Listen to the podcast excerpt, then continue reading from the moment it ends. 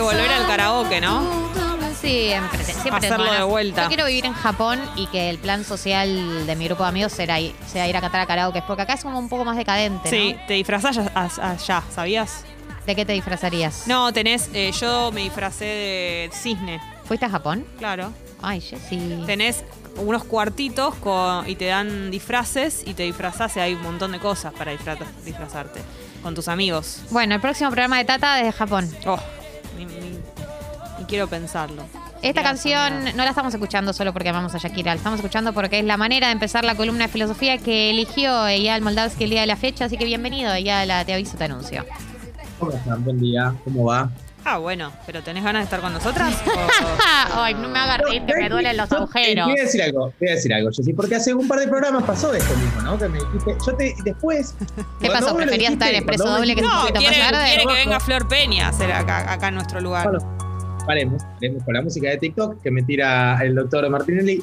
Eh, porque vos me lo, me lo dijiste, me lo dijiste en, en ese momento. Y yo dije, ¿por qué yo saludé bien? Después yo la escuché, el principio, en Spotify y dije, uh, qué abajo que había arrancado, tenía razón. Entonces, a partir de eso, que hace un par de semanas, practico mis hola, buenos días, Pero para que suene. falta práctica, tan abajo también arriba. mucha ternura. Vamos de vuelta, vamos de vuelta. Hola, Yal, buen día. Buenos días, ¿cómo andan? Ahí está. Ahí va, esta manera de empezar una columna. Me siento como un músico cuando pide aplausos y los aplausos son bajos y dice, no, no, no escuché, no Ay, escuché, qué- a qué ver, pesa- qué, qué vergüenza. pesados. Y le tenés que cumplir como el, el deseíto al músico para de Un vuelta. deseito salvaje. Eh, no, muy arriba arrancaste, está bien. Soy yo que soy- me puse exigente, perdón. Típico de Jessy. Sí. Está bien, me parece bien, me parece bien. Es una semana rara, salió el tema de Duki y Nicky Nicole y fue medio flojardo, no sé qué les parece. Ay, no, yo tenía muchísima expectativa con este tema. Era tipo el Duki, Bizarrap, Nicky Nicole, solo puede salir un temazo. Hay momentos rarísimos en el video donde Nicky Nicole vuela y es rarísimo ese momento. Eh, igual, como buena víctima de los medios que soy, es obvio que en tres días la voy a estar cantando, pero así a priori como eh, si yo me conecto con mi ser y mi, esen- mi esencia, fue raro el tema. ¿Pero eh, coincide mucha gente en esto o es algo de ustedes? no, yo Eh, tuve eh, consenso en que raro en principio. Mm.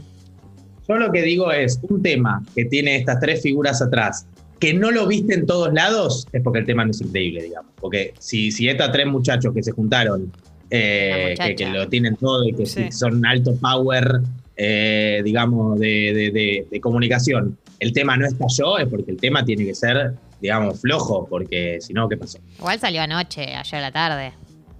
Sí, ya tenía 3 millones de views, obviamente. Pero el tema de Bizarrap Nicky Jam salió, estaba en todos lados. Claro. No sé. Bien, Eh, bueno, esta fue la columna de filosofía. Bien, Muchísimas gracias. gracias. Bien. No, ahí está, volvemos. Estábamos escuchando a Shakira. Eh, ¿Y por qué la estábamos escuchando a ella? Además de ¿Por que qué la nos estábamos escuchando a ella? Porque ayer estaba googleando y resulta que Shakira se recibió en filosofía. Sí, estuvo estudiando claro. filosofía. En pandemia, en pandemia. ¿En serio? ¿Es tu colega? Es colega, es colega junto con Alejandro Fantino. Eh, técnicamente, técnicamente ellos se recibieron y yo no, así que hay que ver quién es colega de Ladrón. Eh, exactamente eso que dice Galia tosiendo, lo puedes decir sin toser, no hay ningún problema. No puedo porque tengo cuatro la agujeros donde antes había muelas. Exacto. Y porque, porque aparte en estos momentos en que hay tanta, tanta data de salud mental que se está dando con Juegos Olímpicos, hay que decir las cosas, hay que hablarlas. Y yo aprovecho para mandarle un beso a Natalia Roisman, mi amiga personal, que me contiene cada vez que hablo. Vamos a Shakira y a filosofía. Besos, ¿Por qué pensaba en esta columna? Porque vamos a hablar de actitud filosófica. O sea.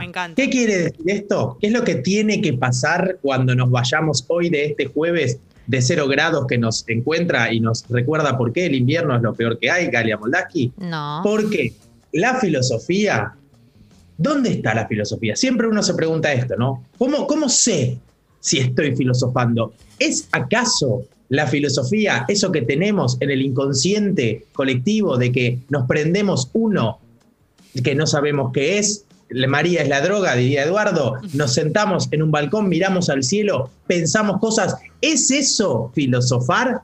Uno se pregunta. Y hoy vamos a ver si acaso le podemos dar un marco teórico para que esas charlas efectivamente sintamos que son filosóficas. Como que termines, te vas a decir, che, re filosofamos. hoy. ¿Me pareció a mí? ¿Me pareció a mí o re Y estabas filosofamos hoy? reflejando. Incluso yo me pregunto si así como hay, viste, cat people, hay eh, filo people, ¿no? Gente que le, le, le cabe filosofar en Claro, lugares. y personas que sí, personas que no. Porque hay personas a las que no. No sé si tiene No, que, no les cabe y ver. no les cabe. No, no sé si tiene que ver también con personas que no les gusta profundizar o personas que no son tan analíticas. No sé si va tan de la mano con eso o, o- o son cosas distintas. Eh, yo creo que hay gente que le cabe mucho. Yo una vez me crucé en una fiesta con un pibe que puede ser que ninguno de los dos estaba en su mejor estado y el pibe me quiso decir algo como filosofando y yo eh, quise subirme y se ve que el pibe colapsó y me dijo, ah, no, se pidió mil disculpas, no estoy para esto, y se fue.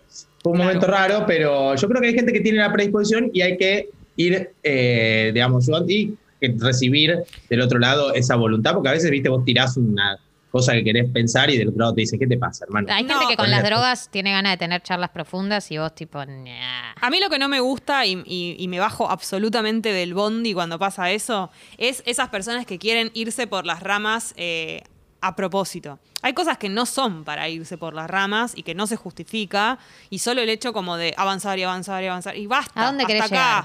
Avancemos y vayámonos por las ramas cuando lo que estamos Lo diciendo nos lo lleva a otra cosa, pero solo por delirar, no, ahí me bajo, chau. Me bajo. Eh, Estoy, estoy de acuerdo, yo creo que hay un subgénero de gente que cree que está siendo profunda Total. solo por abrir pestañas y no, no habla de nada. Coincido. Eh, estoy, estoy, estoy con vos. Volvamos. Edmund Husserl es la persona que nos va a acompañar el día de hoy, 1800. ¿Cómo se llama él? Edmund. Edmund. Edmund. Edmundo. Perfecto. El Edmundo. El Edmundo Husserl. eh, que es uno de los pioneros o de los, digamos, referentes más importantes que tiene lo que en filosofía se conoce como fenomenología. ¿Y qué es la fenomenología? Dicho pronto, eh, y no sé cómo es esa frase, eh, es básicamente el mundo, cómo conocemos el mundo, cómo nos vinculamos con las cosas, qué información nos entra del mundo y qué nos pasa a las personas que lo habitamos en él. ¿Ok? Eso es la fenomenología. ¿Qué va a decir eh, Husserl? Algo que muchas veces escuchamos, porque Husserl hace un quiebre en la filosofía que después muchos toman, pero que básicamente es, nosotros nos levantamos a la mañana, ponemos tata, escuchamos a mi apretada, sí, eh, cantamos Año Nuevo, Suscri Nueva, Mm. dormimos la siesta, almorzamos, vivimos. Ese presente que vos tenés, que lo haces como sin pensar mucho, digamos que es tu rutina, tu vida, tiene de fondo un montón de data que hace a este presente, ¿ok? Esa data es nuestro suelo.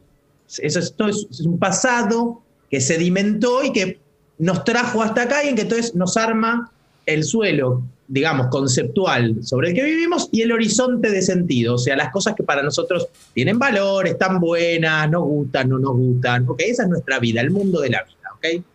No importa, este concepto es solo para hacer Sí. una pequeña introducción. Bien. Bien. Estamos en un mundo. Este mundo nos habla. Era muy hippie. Abraza un árbol. No, digo, estamos con las cosas. Las Sí, las percibimos. La percepción de las cosas es el, único momento que somos conscientes. O sea, nosotros eh, nos llega información y ahí se activa, hay alguien que está percibiendo ¿sí? las cosas, una silla. ¿Qué es lo que va a decir Husserl? Que, que es lo primero para mí está bueno. Vos percibís las cosas parcialmente, desde una perspectiva. ¿Ok? Sí.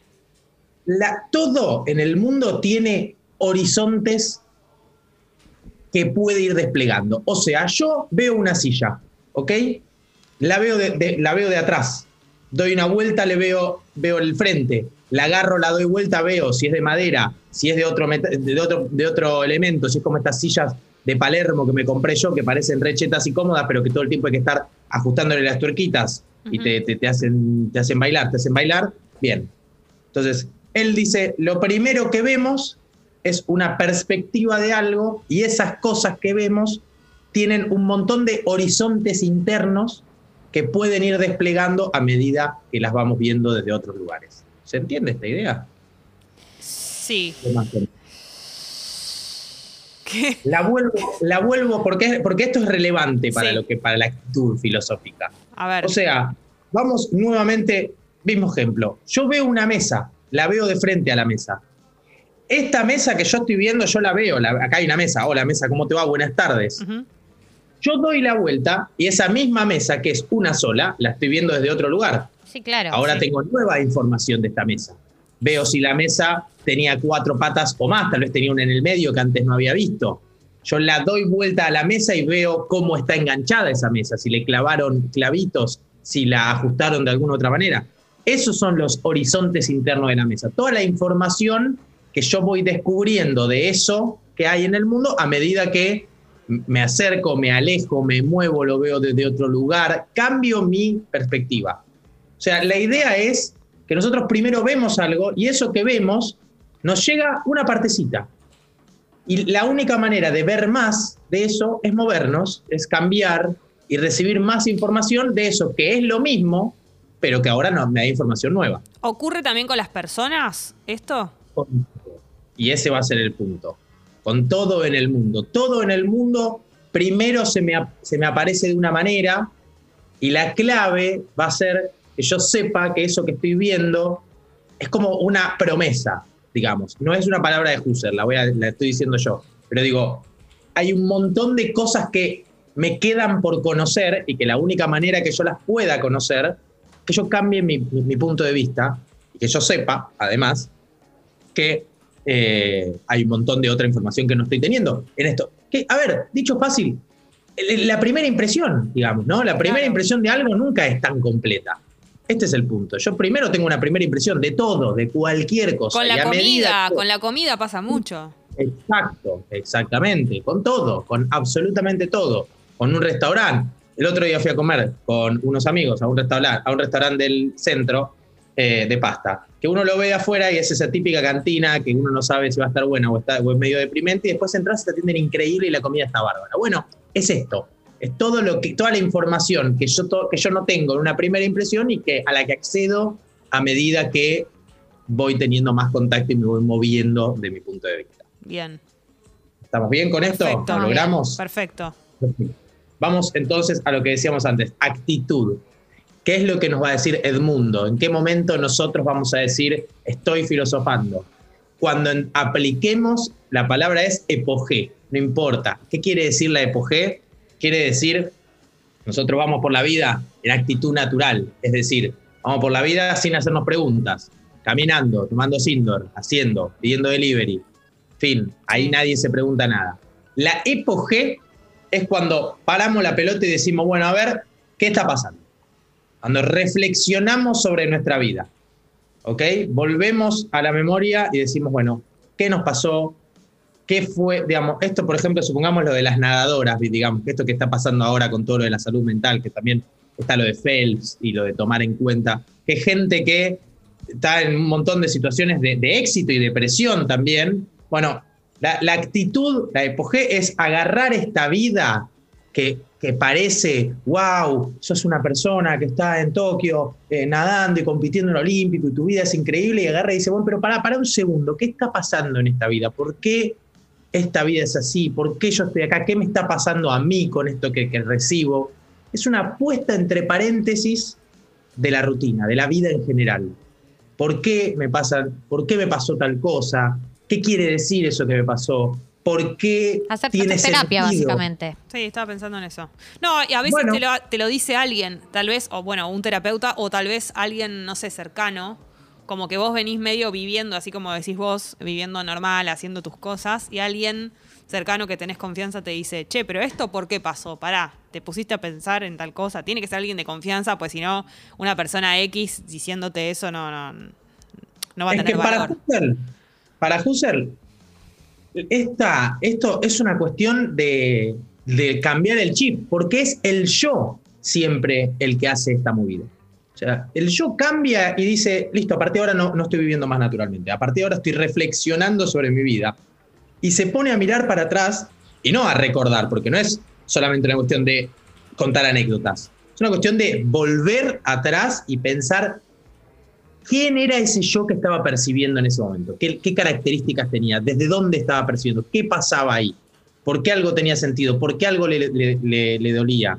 ¿Qué información no tuvo? O sea, es una actitud y por eso pienso que eh, pensaba que es, un cambio de chip, es algo que podría estar pasando, que nos podría estar pasando eh, a, a, todos en cualquier momento. Porque es lo que básicamente el ejemplo sería en el mundo hay cosas. Digo, yo entro a una cafetería y hay olor a café. Ahora, eso no depende de mí, digamos. Ahora, lo que a mí me pasa con ese olor, ahí hay cosas operando. Y eso es lo que hay que ir a buscar. Bien. ¿Ok? Perfecto. Claro, con los, con los aromas pasa mucho. Con- sí, Pero con los digo- aromas, con todo. Pero digo, ahí hay como una información que es re personal y que es cierto que yo puedo entrar a una cafetería, huelo lo mismo que vos, pero lo que me produce a mí no tiene nada que ver con lo que te produce a vos por las informaciones que tenemos que son distintas. Toro verdad, nara mentira, Jessy. Y estamos oliendo lo mismo. Exactamente como dice. Digo, no pasa eh, tanto con otro sentido como por ejemplo con el de la vista. Siento Viste que, hay gente que te dice, viste que gente que un día te levantás y te dice, ¿pensaste alguna vez que quizás el rojo que vos ves es el naranja que veo Qué yo? pesados. Y vos tipo, la verdad que no, la verdad que no Ah, estaba solo pensando con los daltónicos. Salvo que seas Bueno, daltónico, pero pero- viste que hay gente que te dice, pero no en caso que seas daltónico, como, ¿te pensaste alguna vez tipo el prisma con el que ves la vida? La Ah, verdad que no. dale, Prisma. La verdad que no. Eh, Husserl tiene una, una frase sobre algo de esto y dice, el verde es verde, pero el matiz de verde sí depende de cada persona. Claro. Eh, Husserl. ¿Sabes quién era Husserl? Es el del meme que le está hablando la chica en el boliche. Ese es Husserl. Sí, sí. Es una literalmente vibra. esa persona. Tiene una vibra, tiene una vibra de eso. Lo que pasa es que Husserl, ojo ¿Sabes que Husserl Estoy en entra en un momento. En epoqué salí acá, pesado. Pero ojo, ojo que Husserl también entra en un momento en que. Porque Husserl aparece en un momento en que, viste, estaban todos muy en modo. La ciencia es lo más grande que hay, la ciencia va a lograr salvarnos de todo, güey", y entra Husserl y dice, che, chicos, como que no es que el mundo está increíble tampoco, ¿eh? no es que llegamos hasta acá y la ciencia la rompió. Pensemos un poquito algunas cosas, volvamos al mundo, volvamos a la información que hay. Tiene una línea un poco también piola, un poquito jede por momento, un poquito, y aparte es bastante denso de leer. Pero bueno, vamos a cerrar esta idea para ya eh, dejarlas ir. seguir con el programa y nos, Lo que nos tengamos que ir. Pero no, ni siquiera vamos a seguir con el programa. Estás Va, echando termina- a tu hermano. jueves. Qué vergüenza que estés echando a tu hermano. ¿Qué va a decir tu familia, Galia? Ya me tiran la música, es una cosa eh, muy... muy Es el discurso de los Martín Fierro cuando lo echan. Mientras, mientras soy de la rúa y el fade out saliendo y tratando de salir del Mira, ello. La idea. Un la día- idea, chao, chicas. No, pará. No se olviden, no se olviden que las cosas se ven desde un lugar y queda información y que es toda una cuestión del corazón, del corazón, ¿saben? Búsquenlo ahí, en el fondo del, del, del hard. El día que vos tocabas el piano, ella Te te dio el micrófono y ahora te lo saca. Así soy. Cuando estaban cantando Traicionera, claro. diría Sebastián Las vueltas de la vida. Ya llega. Espumante. No, terrible, terrible. No me hagan reír que tengo agujeros No en los reír. dientes. Es Basta. imposible para nosotros porque somos comediantes. Es típico nuestro hacernos reír. Bien. Bueno, Ey, ¿Querés, placer, ¿eh? querés intentar verdad, cerrar tu columna? No, no, haz el cierre, haz el cierre, dale. No, sí. no, es, es esto, es esto, nada. Que las cosas tienen distintas perspectivas. Está bueno movernos, me parece que es un lindo mensaje saber que uno no accede a la información de primera y que el lugar desde donde vemos las cosas es relevante para tener nueva data y que movernos desde donde la vimos al principio es una forma de acceder a nueva información. De esta manera, muchísimas gracias. Preparo media columna para la semana No, que viene y arreglo con Martinelli para que me tire la música y yo me pueda despedir en fade out. Gracias, disculpas. Gracias, Eyal, por eh, por tu columna de filosofía del día de la fecha.